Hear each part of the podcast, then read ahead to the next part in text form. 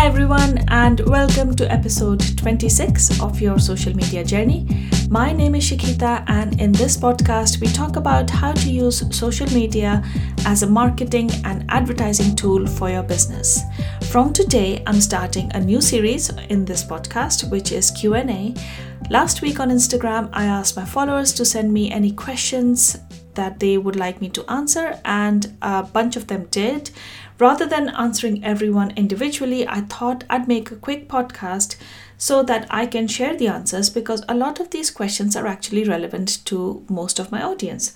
The first question today comes from Sarah in Yorkshire, who has a cupcake business, and her question is about attracting clients and customers because she finds herself at a loss. Sarah, thank you so much for taking the time to send me a question. And I have four steps that you could take to analyze your own business so that you can start getting the clients and customers that you're looking for. Question number one is Are you easy to do business with?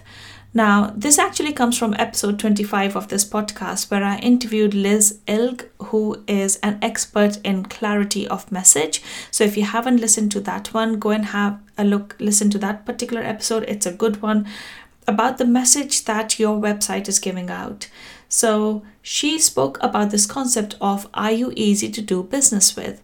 Can people find everything they need on your website as soon as they look for it? Is it very easy for them to get in touch with you? And is it very easy to, for them to make payments to you? Now online payments are important for a business because it means that someone can close the deal before having to pick up the phone or ask for more information. So make sure that you have at least some options on your website even if it's just for your local area that people should be able to make online payments and make an online order.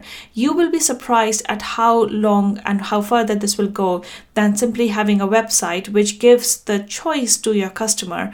But then they have to do all that work of thinking about things and then calling you and then discussing and thinking about payments and yada yada yada. But if there's an online order form where they can literally place an order right then and there before they have the chance to change their minds or Google around or go to someone else's website, you will see that that will make a difference. My second question to ask yourself is Can people see why they should be ordering from you and not anyone else? So, for this question, ha- put yourself in your customer's shoes and have a fresh look at your website and see if you haven't fallen into, into the trap of just showcasing what you think is the best. So, from a cake maker's point of view or a business person's point of view, look at it from your customer's point of view. So, showcase what your cakes will look like on a table uh, outside or indoors um, at an event. Now, it is hard because I run a cupcake business myself and I know that for every single marketing effort you do have to put the work in however once you do put the work in it's you know you do have then evergreen content that will then live on your website so perhaps look into investing in a style shoot. A style shoot will be where a professional photographer who is well versed in the industry that you're working in is taking pictures of your cupcakes and cakes and they will have a different spin on things and sometimes I completely understand it's it's difficult to let go because we are so used to working in a particular way. But if that way is not working then it, it you might as well try another way. And this other way would be let someone else choose the angles let someone else choose the settings let someone else bring in some ideas a free way of going about it is what's called a style shoot collaboration, where you can get in touch with other local vendors of similar services but not competing services to yourself. So, if you're a cake maker, you could be looking at a venue, you could be looking looking at a photographer, a dressmaker, possibly an event organizer, and then all of you get together, find a venue or the venue and take pictures of all your products and services at that place. So everyone gets a little bit out of it. So the venue will get professional pictures um, that they can use in their leaflets for um, people to hire their place. The photographer will build a portfolio. The cake maker will get pictures. The florist will get pictures, so on and so forth. There are loads of examples on Google about how to go about organizing such a style shoot and what you should be looking looking out for. So have a look around, and I'm sure you will be able to get some really nice and incredibly compelling pictures for your website. So the idea is that people should be able to see why they're ordering from you because your cupcakes will look awesome and will taste delicious at their event. That's why. The fourth question I want you to ask yourself is Are you investing enough time and effort into your website? Now, I have seen both your website and your Instagram page, and you have a whole lot more images on Instagram than on your own website. So, without any disrespect to social media and the variety of platforms that there are, social media is just a tool and you should see it that way. So, uh, take all those images that you have possibly on your phone. Um, that you have put on Instagram and turn them each into a blog post.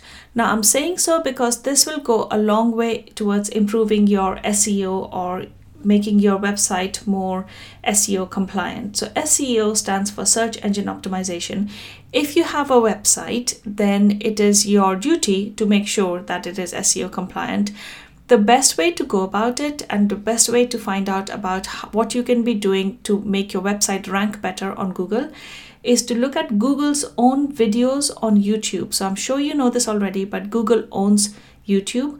And Google is still a very very powerful search engine. It is it ranks way better in my opinion and most of my entrepreneur friends opinions than social media. So if you have a website go to YouTube look at Google's videos not any marketing geezers videos Google's videos about how to improve your SEO and one of the things is to have a dynamic website which essentially means that if you have a website and you have a blog associated with a website and you're updating that blog as often as you possibly can, then Google will see you as an active business.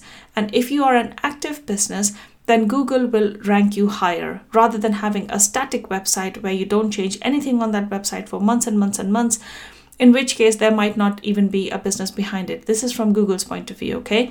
So I want you to have a look at YouTube videos about SEO and see where they lead you. So, all those pictures that you take for Instagram can become mini blog posts and they can just go on your website so that people, and there are those people who are not on social media but are definitely looking on Google, so those people can actually see what you're really capable of.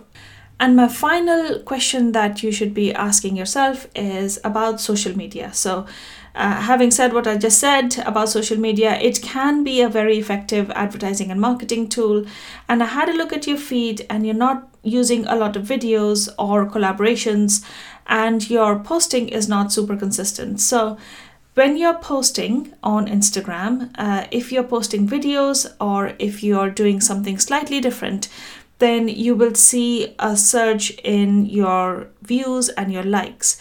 Now, one of the things that you can do is take videos every single time that you are decorating cakes. Now, remember all those cakes that you will now be decorating to take pictures of um, for, for style shoots, for instance. The next time you're doing that, before that, download this app on your phone. It's called Hyperlapse, H Y P E R L A P S E. And what it does, it, it smooths fast forwarded motion. So the next time you're making a cake, set yourself a little tripod. You can pick up an inexpensive tripod on Amazon for about 10 pounds. Put your phone on the tripod, switch on hyperlapse and switch off all your calls. So the way to do it is just switch on night mode and all your calls will be gone. Then using hyperlapse, you can film your hands doing whatever it is that you're doing on the cake. So the cake decorating session, say it lasts for about 30 minutes or 35 minutes, Hyperlapse will automatically turn it into a video which is 30 seconds or a minute. And it will be beautiful because it won't have any of those jerky motions. So that video is gold dust on Instagram. So every single time you decorate something new, make sure that you take a video either in real time or on hyperlapse because videos are just more engaging on Instagram and indeed on Facebook But don't just put them on Instagram and Facebook, put them on your blog as well, because that's where people will see it. Those people, again, you know, the tribe that is not on social media at all. So, Sarah, these were my four questions to recap. Number one, are you easy to do business with? You need to see it from your customer's point of view on your website. Number two, can people see why they should order from you and not anyone else? Number three is, are you up to date with SEO and marketing? And number four is, are you making the most of social media? Especially in a creative business, you should be using videos. I hope that these four questions, or more importantly, the answers to these questions, will lead you to better clients and more sales. Do let me know how you are getting on. I'm on Instagram. My Instagram is at your social media journey. And my website is www.yoursocialmediajourney.com, where in the show notes I will leave a link to the YouTube videos by Google that I was talking about, as well as Hyperlapse, the app that you can download for Android and iPhones. I hope you enjoyed this mini episode. If you did, please subscribe for more. And if you have a little bit of extra time, please give me a review on iTunes. That would go a long way in supporting this podcast. Until next time, take good care of yourself. Bye for now.